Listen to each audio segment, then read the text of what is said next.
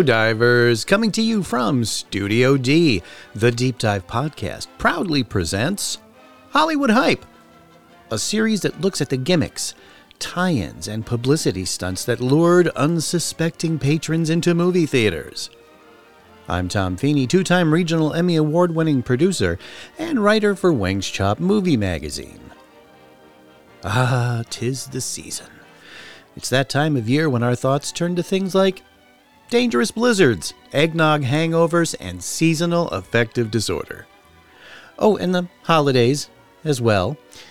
And nothing really screams Christmas, like an old fashioned axe wielding St. Nick hacking up folks like they were wood for the fireplace. This week, Hollywood Hype turns its unblinking eye towards the most controversial Christmas movie of all time Silent Night, Deadly Night.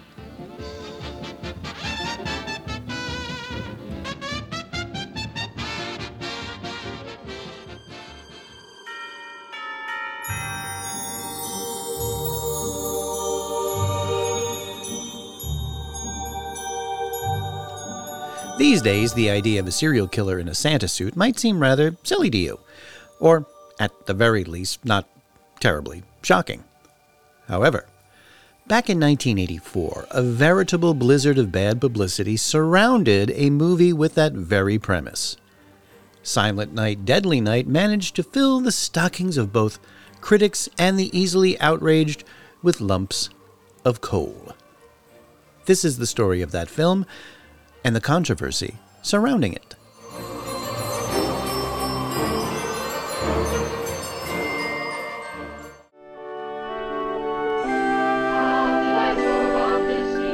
Twas the night before Christmas, when all through the house not a creature was stirring, not even a mouse. The stockings were hung by the chimney with care, in hopes that St. Nicholas soon would be there.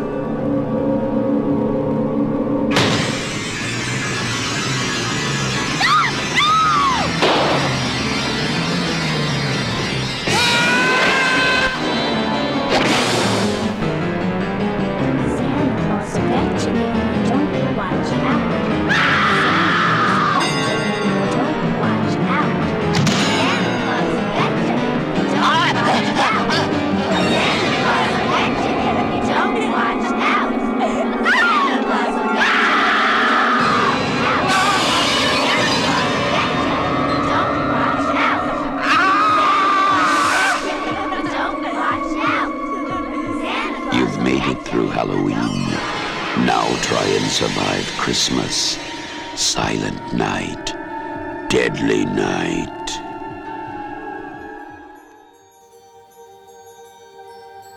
The movie tells the tale of a young boy named Billy Chapman. The film begins with a traumatic event during Christmas when Billy witnesses his parents being murdered by a man dressed as Santa Claus. This traumatic incident leaves a, you know, lasting impact on Billy, as you would imagine, leaving him to associate Christmas with fear and violence.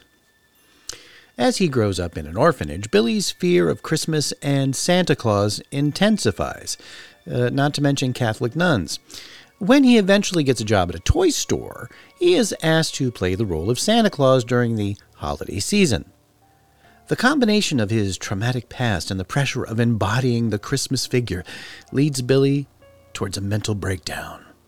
He starts to act out violently, punishing those he deems as naughty in a grisly and brutal manner. Now, to be fair, it's not a particularly good movie, objectively speaking. However, it is a terrific example of the 80s slasher movie based on a holiday genre that was so popular with younger moviegoers and so reviled by everyone else. The film's inception was initiated by executive producer Scott Schneid, who at the time welcomed screenplay submissions from the public. Among these submissions was a short story titled He Sees You When You're Sleeping, authored by a Harvard University student. Schneid found merit in the concept of a killer Santa Claus and reached out to writer Michael Hickey to develop a screenplay based on the short story. Hickey agreed, and upon completion, the screenplay was sent to TriStar Pictures, who not only approved it, but also agreed to finance and distribute the film. Now, TriStar Pictures was no fly by night independent distributor. They were new at the time, but the studio has since released such classic films as Sleepless in Seattle, Philadelphia, Jumanji, and Jerry Maguire. Originally titled Sleigh Ride, as in S L A Y, get it? During production, the producers wanted to hire a promising young director and actually considered the now legendary Sam Raimi. TriStar favored Charles E. Sellier Jr., known for producing G rated fare like The Life and Times of Grizzly Adams. Now, that doesn't make a whole lot of sense to me, but whatever. And despite disagreements on that choice, TriStar insisted, for some reason, on hiring Sellier. Filming occurred from March through April of 1983 in Utah, with the crew racing to capture exterior shots before the melting snow disappeared. Various buildings served as locations, including a renovated abandoned schoolhouse for the orphanage scenes. Now, director Sellier, a devout Mormon, felt uncomfortable filming the grisly murder sequences, so editor Michael Spence stepped in for those scenes. The cast primarily comprised local actors from Utah, with lead star Robert Brian Wilson, who played Billy at age 18, having no prior acting experience. And post production saw TriStar renaming the film from Sleigh Ride to Silent Night, Deadly Night. Perry Botkin composed the score by watching the film and creating music in real time from a Betamax copy. Go figure and graphic designer Bert Klieger crafted the theatrical release poster featuring Santa Claus holding a double bit axe with the tagline, You've made it through Halloween. Now try and survive Christmas. And also, he knows when you've been naughty. And the producers and TriStar were, perhaps naively, untroubled by the whole killer Santa Claus theme. But concerns arose regarding the portrayal of the Catholic Church, leading to a limited release in the predominantly Protestant Midwest before wider distribution in the Catholic Northeast. The film's theatrical release date was set for November 9th, 1984, near the beginning of the Christmas season. Needless to say, the release didn't go as well as planned even before mm, the film sledded into theaters, there was controversy regarding the movie's ad campaign. This holiday season, there's a man out there whose only gift is a nightmare. His suit is red, his beard is white, but the twinkle in his eye is a little strange. Don't let your children near him. And don't, I repeat, don't tell him you've been good all year if you haven't. You've made it through Halloween. Now try and survive Christmas. Silent Night, Deadly Night. Rated R, under 17, not admitted without parent.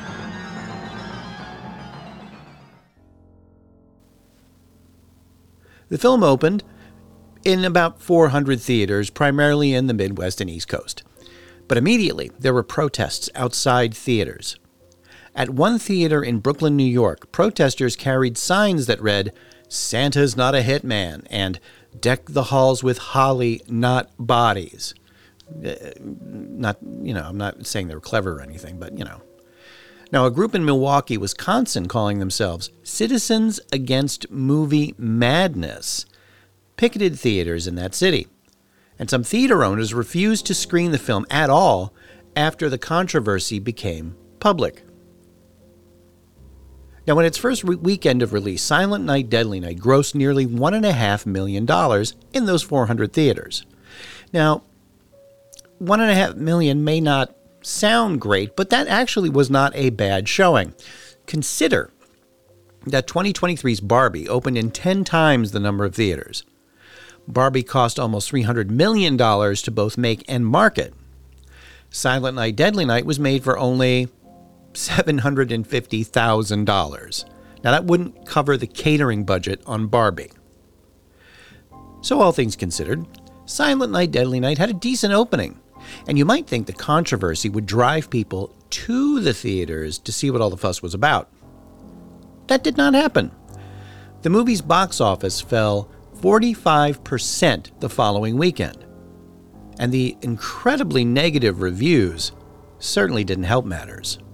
The new advertising campaign plays up the earlier controversy about the film when angry parents picketed theaters where it played and the critics took offense. And Silent Night, Deadly Night now has the distinction of joining I Spit on Your Grave as one of the two most contemptible films I've seen. And I don't mean to think it's campy, it really is quite awful. But the producer claims critics had other motives for reviewing the film. They were coming off an enormous amount of publicity on that picture, and I think that they knew that by reviewing that picture on their show, they would get higher ratings. And Ira Richard Barmak produced it. You people have nothing to be proud of, even if you made a few bucks off of all the negative publicity.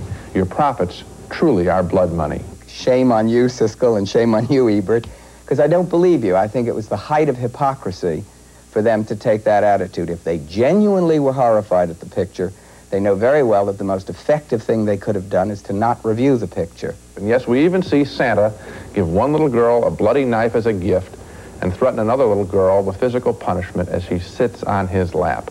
You might think that it would be funny, Roger, or parody. It's played as quite sick in the film. I find it so amazing that if you say a guy gets into a Santa Claus suit and he's driven over the line, that people don't, on the face of it, see why that's funny. Silent Night, Deadly Night opens in 93 theaters tomorrow in North and South Carolina and in upstate New York, with plans for a wider release already in the works. Silent Night, Deadly Night was supposed to expand the number of theaters throughout the holiday season. But the controversy, the criticism, and the declining box office numbers made TriStar Pictures executives very, very nervous. Two weeks after its initial release, TriStar pulled the film from theaters and halted plans to expand its release. But was it all the holiday hubbub around Silent Night, Deadly Night that led to its declining box office? The best answer is yes. And no. Well, maybe. See, what really got parents upset in the first place was the original television and print marketing for the movie, especially the television ad.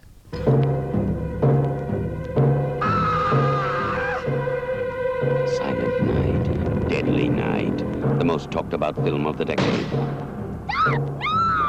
The movie that shocked America, outraged Hollywood, and frightened the government. The movie they tried to ban. You've read about it. You've heard about it. Now you can see it in all its terrifying horror. Silent Night, Deadly Night. Rated R, under 17, not admitted without parent. Yes, Virginia, there is a Santa Claus, and he's got an axe. That ad ran in prime time on TV. Parents reported their children having panic attacks after viewing the ad. And of course, dime store psychologists were all over the place saying kids could be permanently affected by these ads. And after getting calls from outraged viewers, some TV stations chose to run the ads later in the evening or not at all. The abrupt disruption of the film's ad campaign may have been the real culprit behind the second week's drop in revenue. TriStar washed its hands of the whole affair, and that would have been it, except, well, the film's producer made a deal with a small independent distributor, Aquarius Films Releasing, to bring Santa back. Except the deal fell through, and the re release never happened. And thus ends our story, right? Oh, not on your jingle bells. Fun fact Did you know that Silent Night, Deadly Night was not the first motion picture to depict a nasty Saint Nick? That dubious honor goes to a movie that was released a few years earlier. This Christmas, Santa's going to make everyone happy. The grown-ups and the kids. Christmas Evil. The non-believers.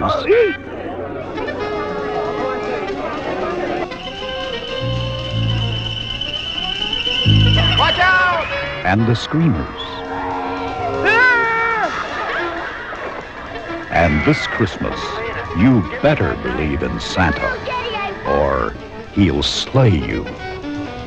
Merry Christmas, Frank.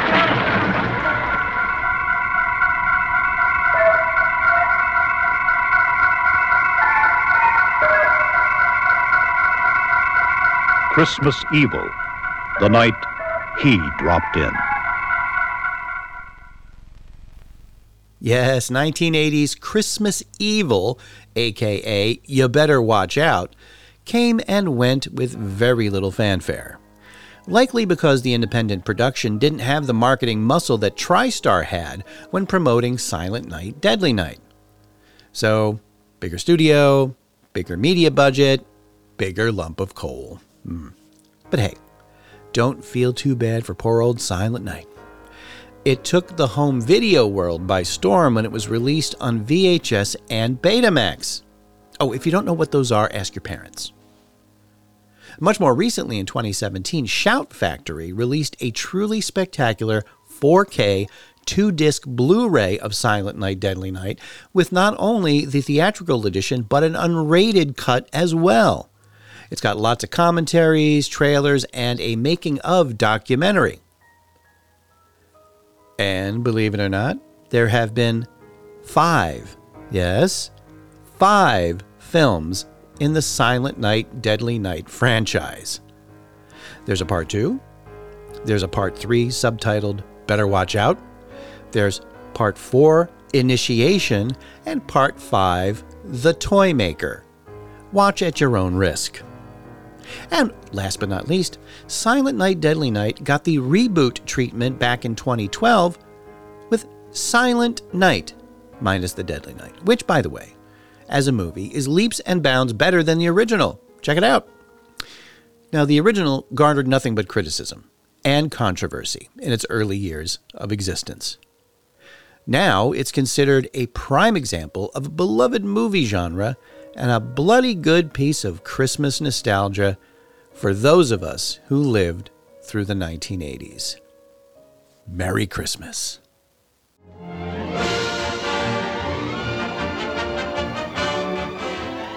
Thanks for listening. If this is the first time you've heard this podcast, check out our past episodes, available on almost all podcast providers, and subscribe so you don't miss a single one. And if you like what you hear, write a review. We'd love to know what you think. Or you can drop us a line at the Deep Dive Podcast at gmail.com or on our Facebook, Instagram, or Twitter, now X, feeds. You can find links to those and our awesome t shirt store in the bio of our Instagram page. All clips used in this podcast are meant for educational purposes only and not to infringe on existing copyrights. Hollywood Hype is part of the Deep Dive Podcast family and a production of Automaton Studios.